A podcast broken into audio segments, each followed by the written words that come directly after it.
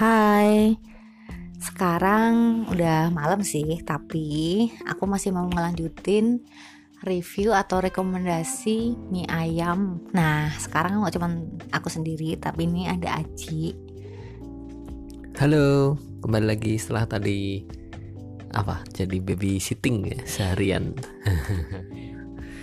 ya hari ini kita mau ngomongin terus ini ngomongin tentang mie ayam ya. Tapi ini kali ini kita agak beda ngomonginnya mie ayam apa ya mie ayam yang under the radar under, underrated gitu. Jadi yang enggak belum terlalu booming. Kayaknya sih belum begitu booming tapi ya kita lumayan suka. Hmm, ada berapa tadi? Tiga ya? Ya ada tiga. Uh, sebutin semua langsung aja ya. Jadi ada uh, di dekat rumah kita jadi uh, di Patang Puluhan itu perempatan Patang Puluhan itu ke barat.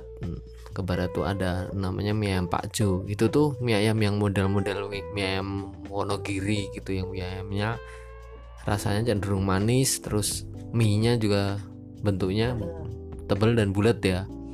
Hmm, jadi kalau misal kita membagi mie ayam tuh ada dua jenis ya Tim mie. ayam bulat. tim mie ayam bulat dan tim mie ayam gepeng. Tim mie ayam gepeng tuh kayak mie Jakarta terus tim mie ayam bulat ya Wonogirinan. Gitulah kalau apa kita nyebutnya. Ya Pak Jo itu jadi di situ ada mie dan bakso. Baksonya juga enak sih. Baksonya itu jenis-jenis bakso yang Kasar.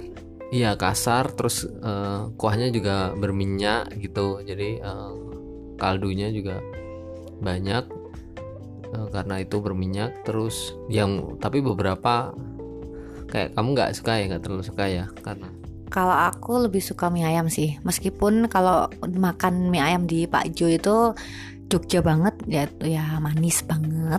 Nah, jadi kalau makan di sana sih, aku udah nggak perlu nambahin kecap lagi sih. Iya dan mie-nya juga heeh, itu juga laris banget. Kita taunya kok laris ternyata ya mie-nya mie ala mie Jawa gitu. Eh kok mie Jawa, mie Jogja, mie ayam Jogja yang cenderung manis gitu. Terus yang kedua, yang kedua ini di dekat pusat kota. Jadi perempatan Gondomanan itu ke timur sebelum jembatan Saidan di kiri jalan dulu ada Bank BHS ya yang dilikuidasi dulu. Nah, depannya persis itu mie ayam masa kecilku sih jadi dari kecil sering di sana mie ayamnya mie ayam Wonogiri Wonogiri gitulah bahkan uh, penjualnya itu orang Gunung Kidul. Nah tapi masalahnya ini jadi ini masalah besar ini buat pecinta ayam karena di situ tuh kayak eh, apa ya kayaknya itu cuman buat hobi gitu jadi sering tutup gitu sering banget tutup. Jadi kalau misal bapaknya sering sakit terus misal di kampung halamannya panen atau apalah rapat sama Jokowi apa gimana gitu. Tapi sering banget jadi sering banget sering banget tutup jadi ya kalau di situ ya jangan terlalu berharap lah gitu Jangan terlalu- Kalau pas lagi lewat mungkin bisa mampir, Iya. tapi kalau misalnya pengen banget ya paling nggak udah ah ya benar-benar ada plan B-nya. ya paling nggak ada rencana cadangan mau ke situ kalau ada masnya ada rencana cadangan untuk makan eh makanan lain gitu ya. Di da- kalau misal di daerah situ misal peng ya udahlah bakso atau mie jawa atau apa gitu. Tapi kalau misal ngarepin banget jangan terlalu berharap karena itu tadi sering banget tutup. Itu namanya Pak siapa ya? Pak Agus apa siapa gitu. Pokoknya di B- BHS jadi di seberangnya itu ada ada uh, kayak uh, Chinese food Depan gitu SLB kan.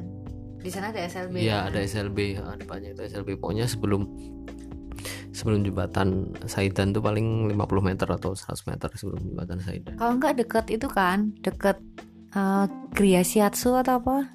Atau yang tempat olahraga tuh loh. Toko olahraga kan? ya pokoknya itu depannya persis depannya persis Bank BHS gitu kita nyebutnya MIM BHS tapi ya itu tadi Sering tuh. Heeh. Kalau untuk rasa sih ya mungkin eh, nggak terlalu menonjol, maksudnya nggak ada nggak ada yang kayak tadi Pak Jo manis gitu. Nah dia itu standar, cuman karena ya masalah ini aja sih kebiasaan dari kecil dulu langganan di situ. Tapi juga nggak nggak buruk-buruk amat, jadi tetap tetap enak. Mm. Yang ketiga apa Terus nih? yang ketiga ada mie ayam daerah utara gitu sebenarnya referensi kit kami di kuliner di daerah utara itu sangat ini ya kurang ya karena ya jauh kita ini orang selatan wis ya. jadi Kita timnya Roro Kidul ya. iya jadi kuliner di daerah selatan tuh kita sangat terbatas jadi Di utara. Eh, di utara itu sangat terbatas.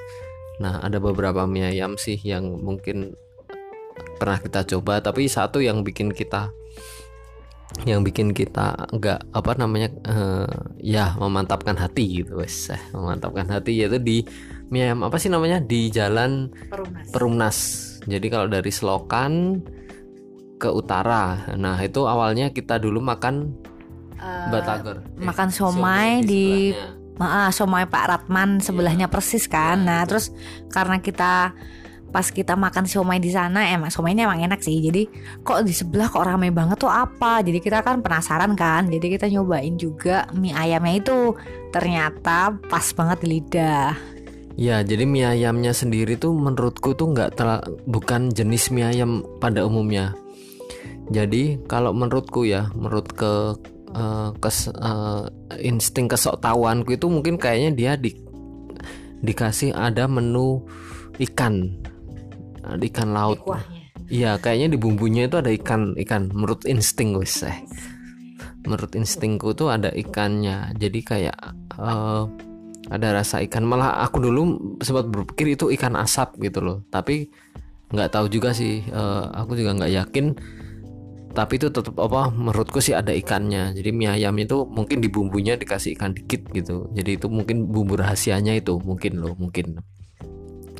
Terus mie ayamnya sendiri nggak manis, nggak nggak kayak mie ayam monogirian, tapi teksturnya tetap monogiri.